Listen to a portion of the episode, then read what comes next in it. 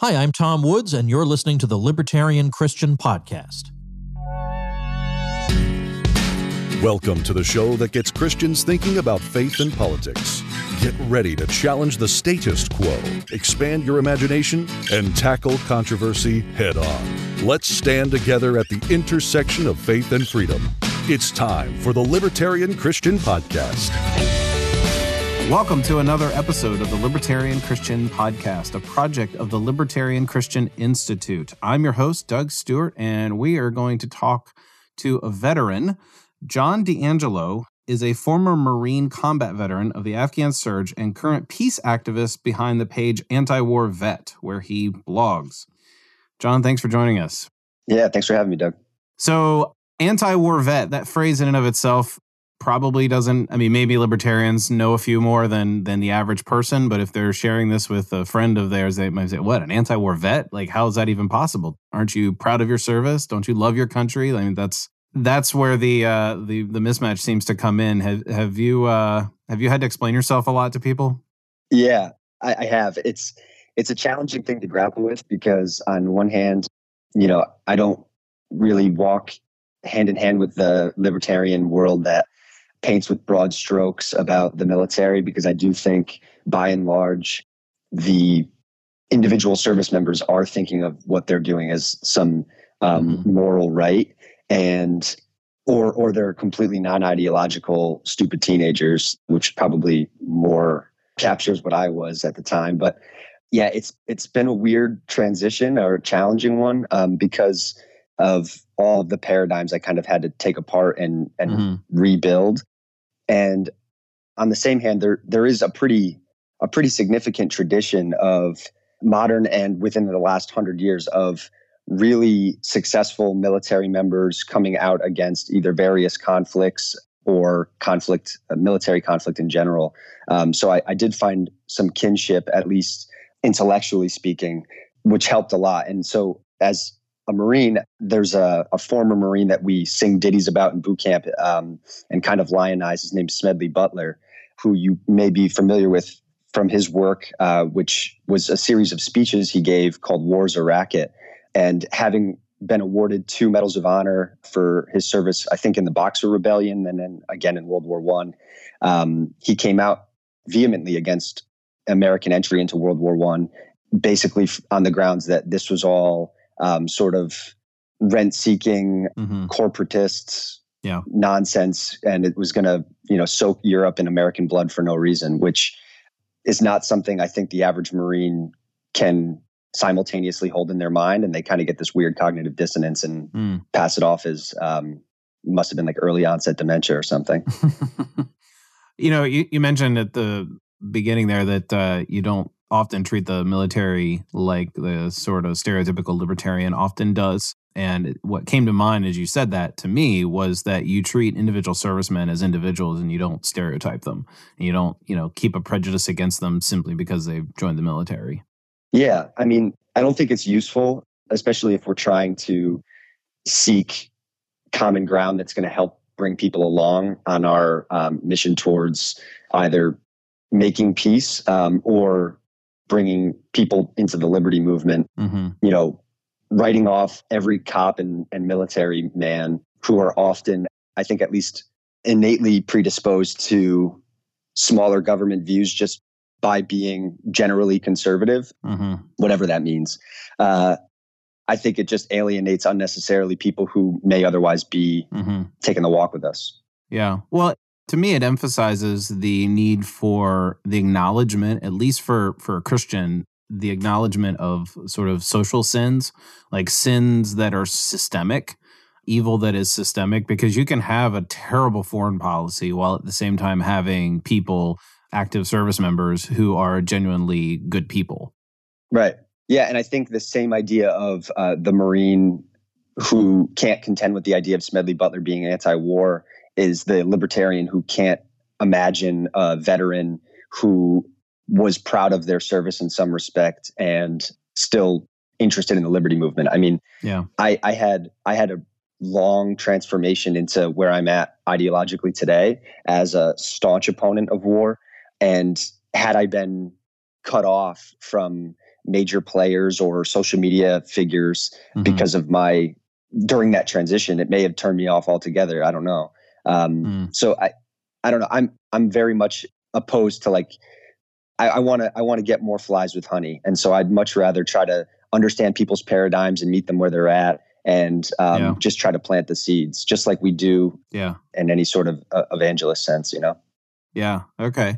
So, um, before we get to your story, I just want to ask. Like, I was, um, I was imagining, you know, introducing this episode and thinking about it, and I was like, wow, I'm going to be talking to a veteran, and I had that sort of like impulse that it's just sort of habit for me to want to thank you for your service, and I'm kind of curious how that comes. I mean, I'm sure people have said that to you as soon as they learn that you're a vet or you're wearing something that may indicate that you are. How does that hit you when people say that to you? Um, I loathe being thanked for my service, but not from the individual. Again, like it's a complicated thing, but Yeah. I get where people come from when they say it, and I appreciate that it's generally trying to be kind and they believe that what I've done is honorable. But I don't believe that what I've done is honorable, and I don't believe that what the U.S. government does is honorable. And so I um, I struggle with I struggle with accepting a thank you for uh, something that I don't.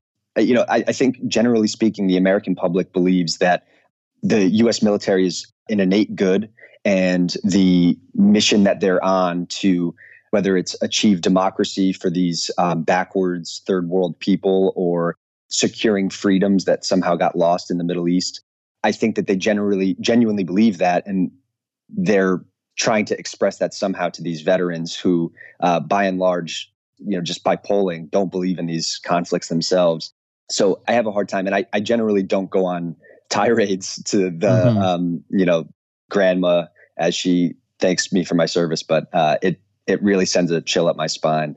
Yeah. So what's the like is there a positive spin to look at that? Like I, I I'm kind of with you on the, you know, the reaction. It's like, well, what service? And if you're not proud of exactly what you did or or just the general support that you gave to the military, like is there is there a silver lining? Is like is there something you can be like look back and say, I'm I'm proud that I did this in this way or in this mindset?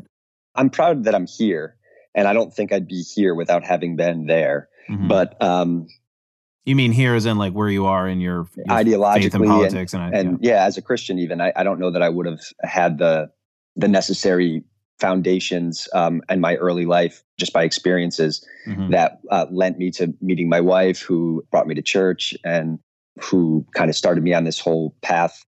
So, I, I mean, there's certainly silver linings. I, I don't regret where my life has been, but I do regret that we exist in a society that put so many of my peers and myself in these unnecessary and uh, often illegal wars.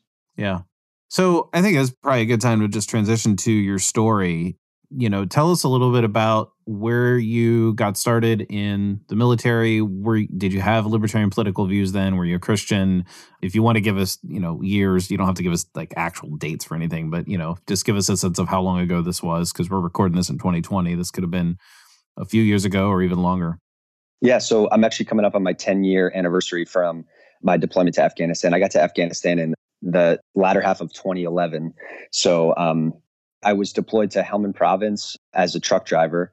And um, that's right when the Obama administration had decided to surge in Afghanistan, uh, that we were going to really take it to them and try to secure significant swaths of land and territory that we could exert our control over and um, try to limit the Taliban's Mhm. control in those in those areas. Uh, so I was in Helmand Province, where the community is extremely rural and have been living more or less the same material existence for 1500 to 2000 years, uh, maybe longer, and um, who have a long history of being the rifles in the army that stands as the graveyard of empire. So Hmm. Seeing our um, our multi-million dollar vehicles strapped with equipment and fuel and all of this the the juxtaposition between us and these insane vehicles relative to these locals who i mean none of them have running water and they've been living like an agricultural life forever.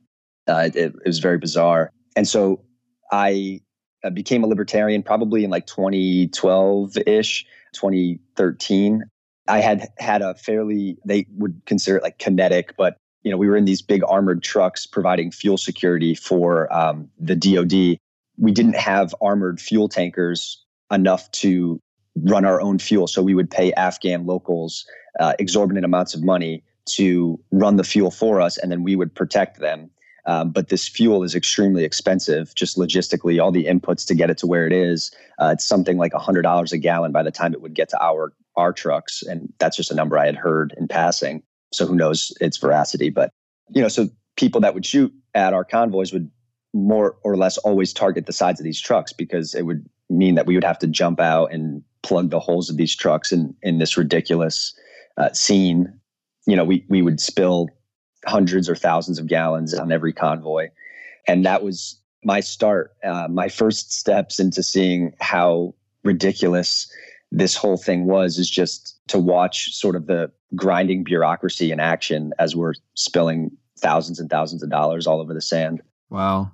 Well, so you get to see firsthand something that people like me get told about in an article and and sort of like it helps us wake up to hear or to, you know, see a headline or some article or even you know a podcast talking about something like what we're talking about right now and you got to see that firsthand so where did it go from there yeah so um, from afghanistan i had come home. I was actually a reservist uh, and i had a kind of a weird experience. I had joined uh, i uh, went through all my training got into my unit and i got orders that month that i'd be deploying. So i was deployed the or put on active orders again that following month and I was on orders for the next uh, year plus, year and a half or so. Um, so for the first two and a half, almost three years of my enlistment, I was on active duty, and then I came home and I just went back into normal reservist life mm-hmm. where I was balancing up, you know, one month, one weekend a month or whatever, and a, a job. So I had met my wife in the interim. Um, I'd started going to church, and I, having been in for the next, I was in for another uh, three years sort of struggling with libertarian thought and uh, you know reading insane amounts and then having become a Christian in that in that time and yeah now I'm now I'm here uh, running a failed meme page. well, it might might be that way now, but maybe maybe uh, in addition later. yeah, yeah, yeah. Okay, so did you come to Christ after being in the military? I was still in the reserves, having never gone back on active duty. Yeah. Um, so that would have been probably 2013. Okay. That uh, that I got saved. Okay. And clearly, your girlfriend, now your wife, was part of the equation. But what were some of the things about Christianity that you found uh, compelling? Yeah. So I um I was going to to church with her, uh, sort of begrudgingly at first. I was not interested in um in a faith based life at all. I what experiences I did have with Christians was always it was almost like a caricature, um, or or I had imagined it to be this caricature of this Bible beating, you know, evangelist, and I just I found it off putting. But right. what really appealed to me early on was that uh, the preacher that I had that I had gone to church with initially, whose son I'm in his church now, was just an incredible speaker and really communicated an average very mundane image of a Christian as just an individual who lives within this world, but apart from it in really distinct ways, and used a lot of. He was very much steeped in scripture and and the early writings of Christians, and so I I early on got onto the path of reading, um, you know, Tertullian, and I came across like David Lipscomb mm-hmm. early on, and and Leo Tolstoy, and so these these big formative names in my intellectual journey kind of steered me towards really thinking about a distinct divide between the heavenly kingdom and the earthly kingdoms yeah. and how I should sort of relate to those. And all the while, I'm thinking and um, reflecting on my deployment and my time in the military and challenging a lot of, I guess, my own preconceived notions. I mean, I was 18 when I enlisted, I was non ideological. I didn't have any real political grounding. If I did, I would have been maybe like a moderate Republican, but mm-hmm. with no, you know, by feeling or happenstance, not because right. I, I read a lot of uh, Kirk as a kid. So yeah, it got me, it got me to, it got me to where I am now. And uh, I, I started consuming a lot of libertarian thought and becoming really interested in that. And then I came across uh, Scott Horton, who um, I'm sure you're familiar with, but yeah. who is um, I think the preeminent thinker in the libertarian movement about the anti-war issues, um, and he's just encyclopedic in like U.S. foreign interventions and the crimes that stem from them or preceded them. Yeah, and that's kind of how I got to where I'm at now. Yeah. Well, I mean, your your list of authors that you mentioned there earlier is often the kind of stuff that LCI puts out with like we recommend these authors as well you know if you're if you're yeah. a christian thinking about christian liber- liberty thought and how does how does the state interact with our christian faith you know that kind of thing so who were some of your early libertarian influences like if you know back in you said like 2012 or so you started sort of leaning libertarian who did you who did you find compelling to read so tom woods was my first modern libertarian name that I came across looking for podcasts. I had a long commute and I wanted something that was going to sort of start to help me think about this stuff more. Mm. And um, when I had come across him, he was it was fairly early in his his podcasting career, and um, he was fascinating. Still, I'm I'm still a huge fan of Tom's. I think he's a an excellent thinker and writer, and uh, his works have been really important and fundamental to me in in my thought. Yeah, I don't want to make him out to be messianic. It's odd, but um, it's okay. That, it's okay that we have people who sort of rescue us from a certain trajectory and are involved in our lives, probably from a distance. Maybe you've met him in person. I don't know, but it's okay in my mind that there are people who keep us in the faith or who lead us to the faith or who keep us and to, to make it not about faith per, per se, but like within libertarianism, like there are people who give sound arguments and there are people who are really good at their rhetoric. And Tom Woods is one of the best. Yeah. You know, his rhetoric is good. He's 98% of the time, he's really nice about it. You know, he, he's got an edge every now and then. He's like, this is ridiculous, you know, whatever. Yeah. But like, I love Tom. So anyway, it's okay. Like, you know, no, he's not messianic. We know that, but it's okay to speak highly. Well, it's a, the podcast thing is weird, right? Because especially in the liberty movement, where there's so few really monumental figures today, I see that they become these polarizing faces, and uh, you know, I I try not to wade into things that are too divisive in the liberty movement themselves, and I know he mm-hmm. can be, but um, yeah, he's not afraid of the controversy in certain areas. No, no. Yeah. Which is great. I mean, you know, if, if we're going to have these principles, we have to be ready to defend them, um, sure. especially in the intellectual space. But uh, yeah, so he he was really important uh, and still is to my intellectual development. And then I started reading. Uh, Tolstoy was actually huge, and um, you know, he's not a libertarian as we would imagine it, as like a yeah. free market tier, but his book, uh, "The Kingdom of God Is Within Us," is was huge for my turn into I, I would now consider myself an anarchist um, or hopeful anarchist. I, I, recognize that there are plenty of uh, challenges and unknowns, but I, I, think that that's the, the best the best idea for human human societies and the structuring of of how we deal with one another. Mm-hmm. Um, and his groundwork really helped me think about myself as a Christian first and as a political ideologue second. Yeah. Okay. Yeah. So Tom Woods was a big influence on you. Any anybody else that you would want to want to share about? So Tom introduced me to you know that one of the best things about his podcast is that he has all of the formative names are, are really influential figures in the movement on his podcast at one time or another. So Michael Malice and his writings, I've been recommending the New Right to everyone who will listen. It was an amazing book, uh, the best book that I read book last was year. So enlightening. I read it as well, and I was like I rapidly listened. I listened to it. I was like, all right, this is I just kept consuming it. Yeah. Yeah. So Michael Malice, tell me tell me what you liked about his book there.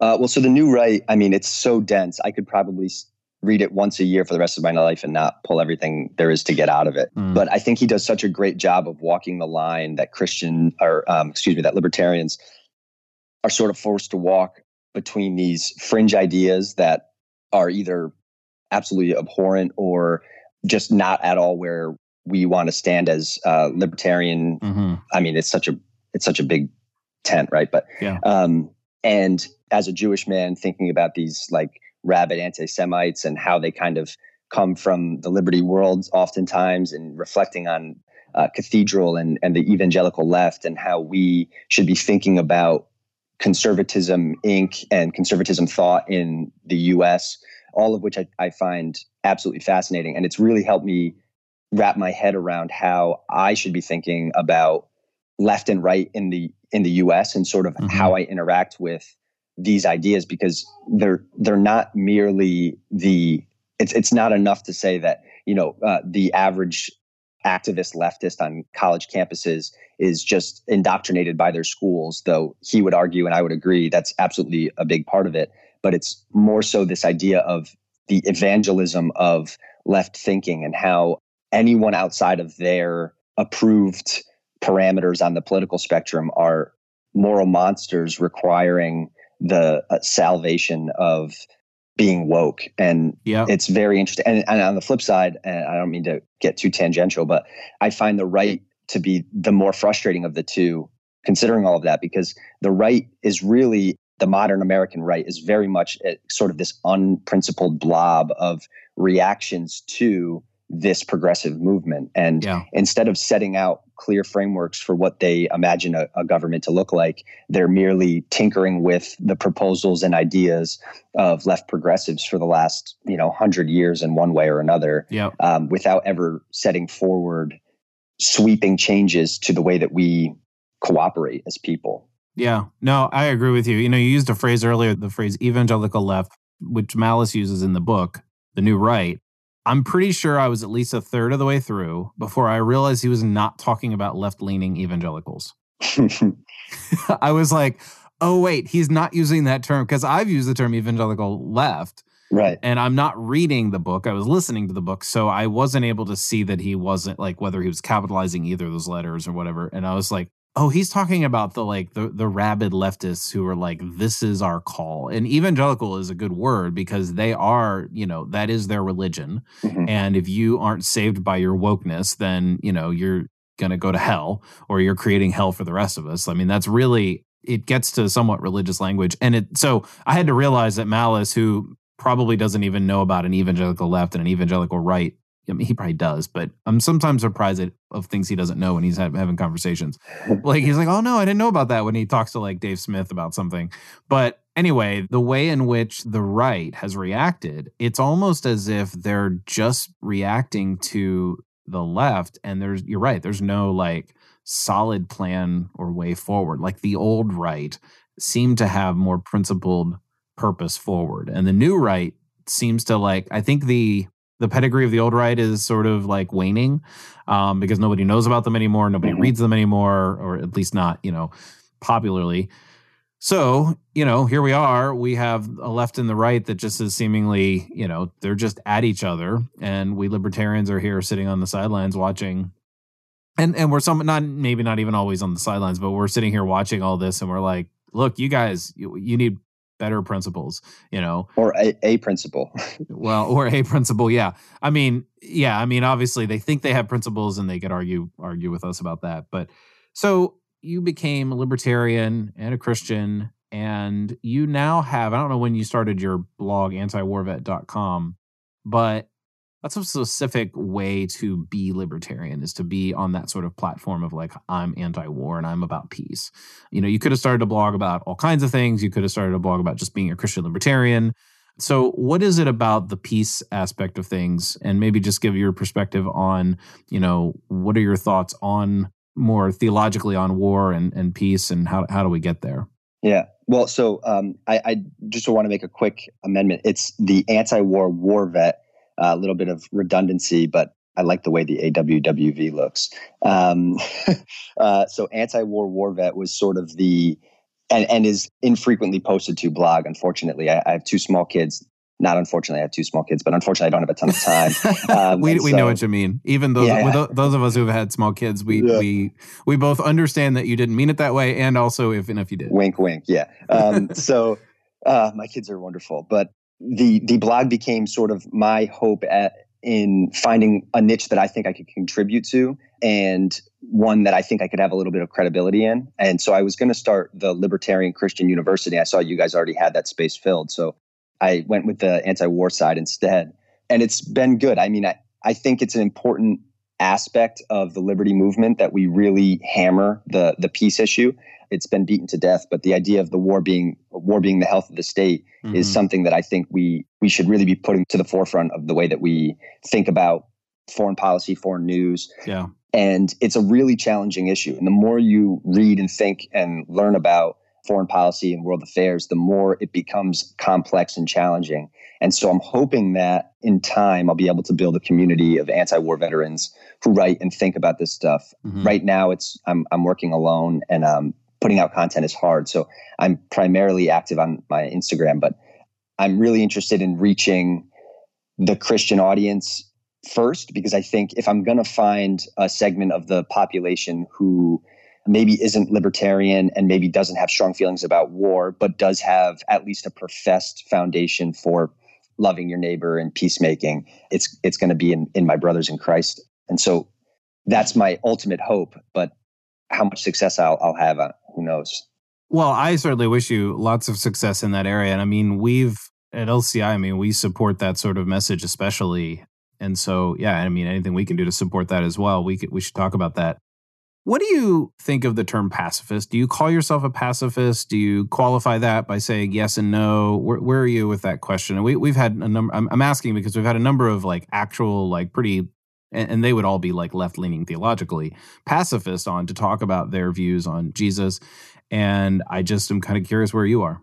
Yeah, I'm kind of curious where I am too. I, I think, um, you know, if push came to shove and I felt that there was an absolute need, I can wrap my head around that. And I, I have, I think, a fairly aggressive sort of nature. And I it's mean, you one, can wrap your head around taking someone's life if they're a threat. I can wrap my head around, yeah, I guess both positions, but yeah, that's what I was trying to refer to is Yeah. the idea of using force uh, or violence against someone else. However, I, I find the arguments for pacifism extremely compelling as Christians, and I'm hopeful that it's never something that I have to be faced with, Mhm. frankly, because I, I don't know that I would do the Christian thing. But you know, I, I work as an ER nurse right now, and I actually just had this uh, ridiculous run-in this week with a, a patient, like a minor assaulting patient, and um, you know, I I noticed that like in these moments of tension and physicality, you kind of get to your basest self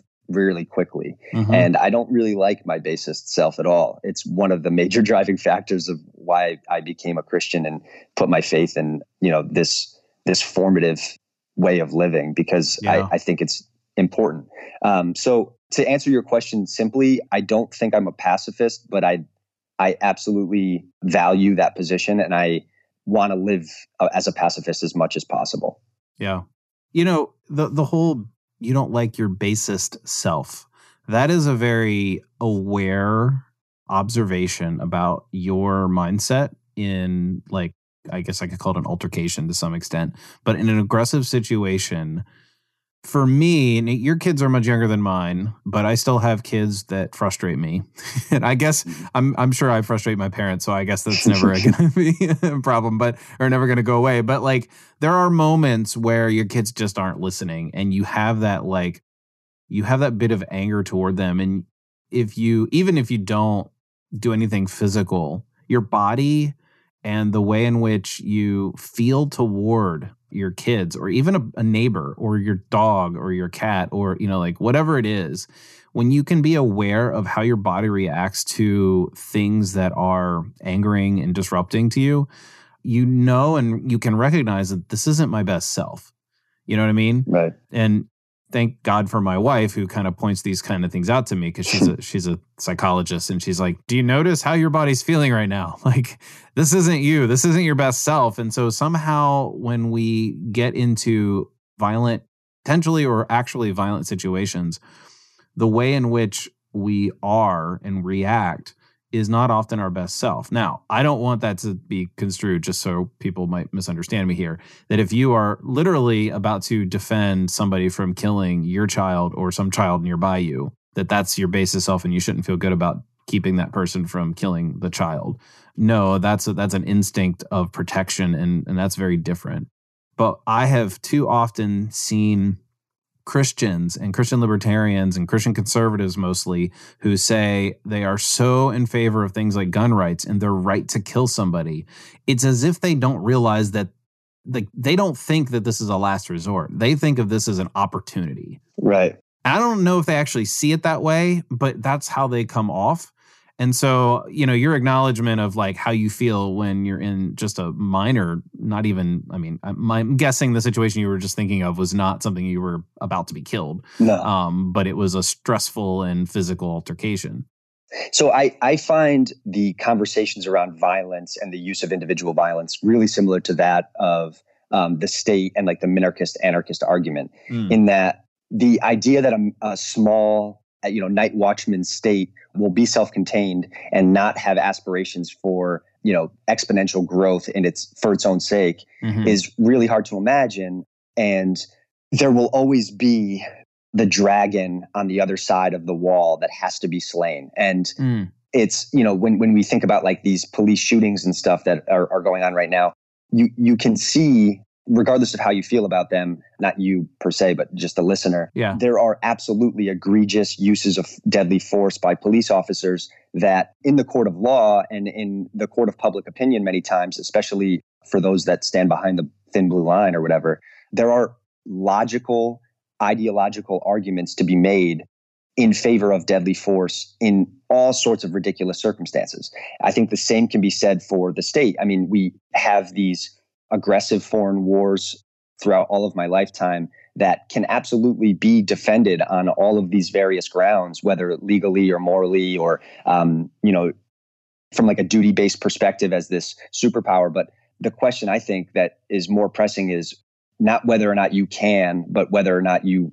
really should. And so violence to me um, is something that I, I think, just like the state, we have to be actively guarding against all the time because so often I think it can get away from us. And we can always post hoc justify our, our actions, you know? Yeah, yeah. Peaceful Resistance. You have a story on your blog about Joan Nicholson. Mm. Are, would you be able to recount her story? I mean, I would want our listeners to go to your blog, antiwarwarvet.com, now that I get it correctly, and read the full, but like just tell us the basics to kind of get the get the sense. Yeah, so Joan is fascinating, and I actually owe her a phone call that I haven't made in a while. But she was good enough to let me talk to her. She is a Pennsylvania native who, as are you, actually, right? Yeah, Yeah. yeah. Um, she lives in. Well, like, no, East- sorry. Let me let me correct that. I'm not a Pennsylvania native. I live in Pennsylvania, and I probably will. I will probably live here for the rest of my life, but I did not come from Pennsylvania. I'm Oh, make okay. that- I'm just gonna sort of make that clear. um, well, she is. Uh, she still lives there too, um, not far from where she grew up. And she, her family was really involved in the Quaker movement and the Friends Society. And uh, she is now very sympathetic to the Quaker position, but not a Christian.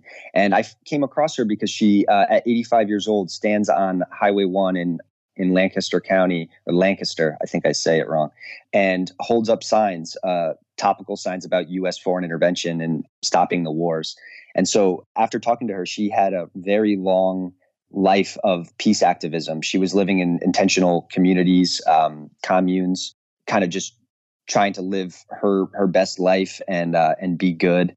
She's a very like left progressive, anti-war, Code Pink, Mother Jones figure, and uh, I don't begrudge her that. Uh, she's she's wonderful, and she now lives in a retirement home, and she gets up every morning. She has her her egg and toast, and she walks out with her signs that are radical, calling for the end of the U.S. blockades on Yemen that are killing millions of uh, babies and ending the interventions in Iraq and uh, aggression towards Iran and the drone bombings of American citizens and innocent people all over the world.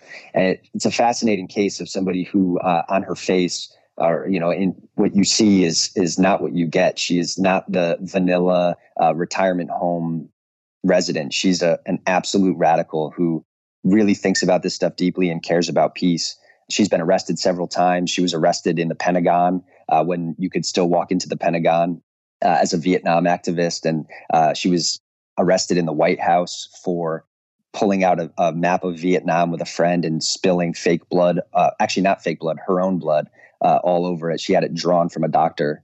So it just she she was an amazing woman, uh, is an amazing woman, and um, she's done a lot, I think, to to to show that th- there's many faces to this to this movement. Right, you Mhm. don't have to be uh, the long-haired '60s hippie. You can absolutely be the um, which I, you know. I, I don't get me wrong. I love the hippies. They that's awesome. But you know, she's a very she's a very conventional looking and seeming and talking person um, who has these radical ideas for peace. So I would recommend people read her whole story on on your website, and there's actually like it looks like there's a few that more than just like one article on that, and so yeah, I really appreciate people who are willing to stand up for peace and kind of stick to. Sorry, I was about to say stick to their guns. That's really ironic, so I'll leave it in. Um, do you feel like that there is a place for violence in the justice of like ending a conflict? So that's not a very clear way to ask that question. Let me I'll tell you a story to tell you kind of what I'm thinking. So I don't know if you're familiar with the story, the book, and, and there was a movie Unbroken. No. It was basically a World War II vet who, gosh, he survived a either it was a plane crash and he ended up in a POW camp in Japan. And the story, like a third of the book, is his experience in the camp. And I remember thinking, clearly knowing the outcome that the war in in Asia was ended by the the atomic bomb by the United States. I remember reading this book thinking this is agonizing. This is terrible. These people are mean or not even mean. This is just evil sort of like treatment, right? When are the Americans going to finally bomb? Like how close are we to this situation? Because I hmm. didn't quite know the dates that they weren't quite shown eh, or it wasn't quite written that way in the book. And I'm just like I found myself wanting for this just bomb to drop, like mm. literally in this case.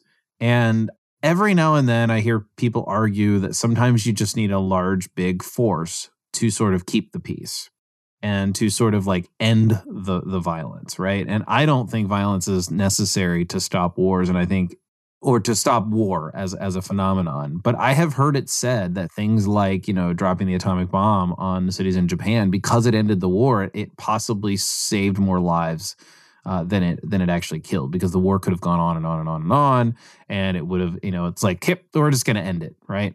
What are your thoughts when you think about the argument that you know what we just need to have a strong a strong arm that will keep the peace. Mm. You're gonna you might already know this as a father, but sometimes your kids are fighting and they just they just need to know that dad's in charge. Yeah. And it's not that dad's violent, it's not that dad's spanking or hitting them or whatever, but just like that there is a dominant presence going on there. Yeah, there's so much there. So uh, I, I want to start from the end there. I think the paternal nature of the way that we think about the state is is actually more influential than we sometimes give it credit for. And so, mm. um, in the case of foreign policy, it may very well be that American conservatives or just centrist pragmatists think that that's exactly the force that we should be trying to achieve.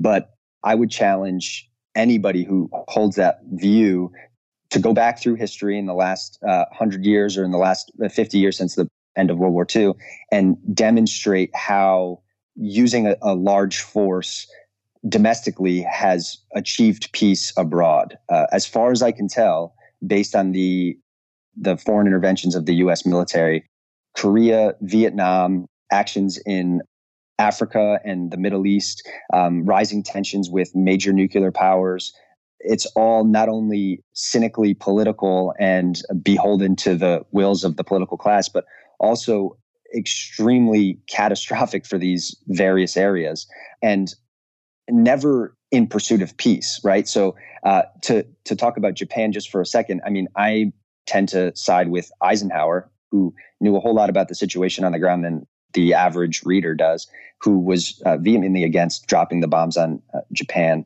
and um, I think that if we we want to try to maintain this position of being the city on the hill and this beacon of light for the world to gaze starry-eyed upon, we have to recognize that uh, we can't then make arguments like we should um, we should turn little babies in Japan into uh, to shadow burns on the pavement because uh, we don't want to kill more Japanese. You know, this is mm. uh, this is a dose of unfortunate necessity, I, think is is a horrifying argument.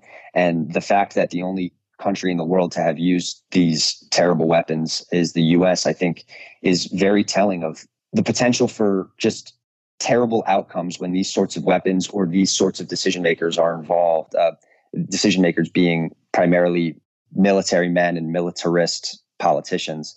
Um, you know, the, the question of nuclear weapons is one we could talk for another hour about, but you know, all, suffice to say, I, I, don't think that U.S. foreign policy or the U.S. military has been a servant to the good very often, if ever.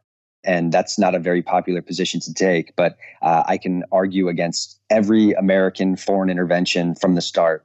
Uh, and and I think that it's wise for us as Christians to be extremely skeptical and rankle at the beginning of every conversation about the use of the military. Because if we want to look at, you know, if World War II was the ultimate altruistic foreign policy measure, then everything preceding it that led to it and everything that's followed uh, as a result of these two major world wars has been nothing but contrary to the ultimate ends of achieving peace and um, you know national self-determination and uh, democratizing these countries that are led by autocratic theocratic dictators and whatnot. I mean we we have not done a whole lot of good in these areas by trying to remake the world in our image yeah i definitely agree with that of course before we wrap up here i want to get your take we're recording this a few weeks ahead of July 4th, 2020.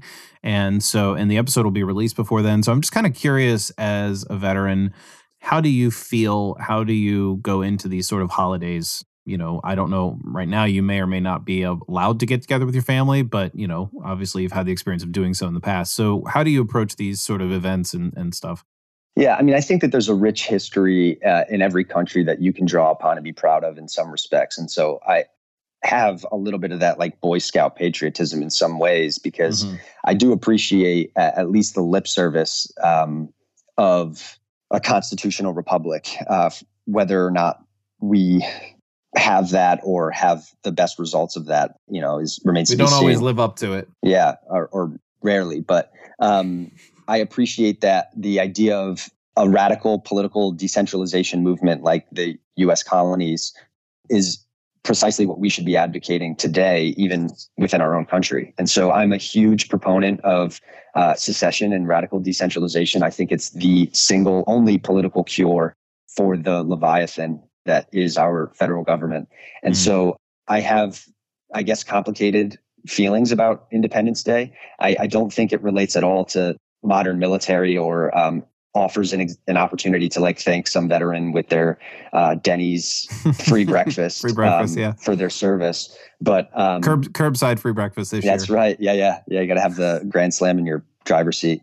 Um, you know, I, I think I think it's a it's a difficult thing to kind of tease out ultimately, but I, it's something that I'm I'm happy that I live here, and um, you know that's one of those points that libertarians don't like wrestling with when they're radically opposed to the U.S. government is is it's an obvious one, but it's where else would you rather be? And I don't know that there are a ton of places I would rather be. This is my home, and it's a place that I love, um, and, and it's filled with people that I love.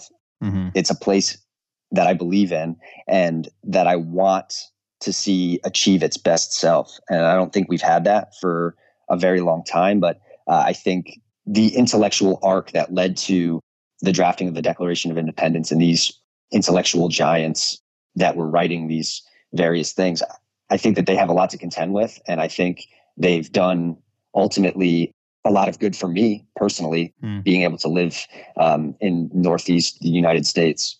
Yeah. I really appreciate John you coming on and talking about your story and your experience and your your insights into you know your thoughts on various things that we've conversed about here. So thanks for joining us. Yeah, this was great, Doug. Thank you. Thank you for listening to another episode of the Libertarian Christian Podcast. If you like today's episode, we encourage you to rate us on Apple Podcasts to help expand our audience. If you want to reach out to us, email us at podcast at libertarianchristians.com. You can also reach us at LCI Official on Twitter. And of course, we are on Facebook and have an active group you are welcome to join. Thanks for listening, and we'll see you next time. The Libertarian Christian Podcast is a project of the Libertarian Christian Institute, a registered 501c3 nonprofit. If you'd like to find out more about LCI, visit us on the web at libertarianchristians.com. The voiceovers are by Matt Bellis and Katherine Williams. As of episode 115, our audio production is provided by Podsworth Media. Check them out at podsworth.com.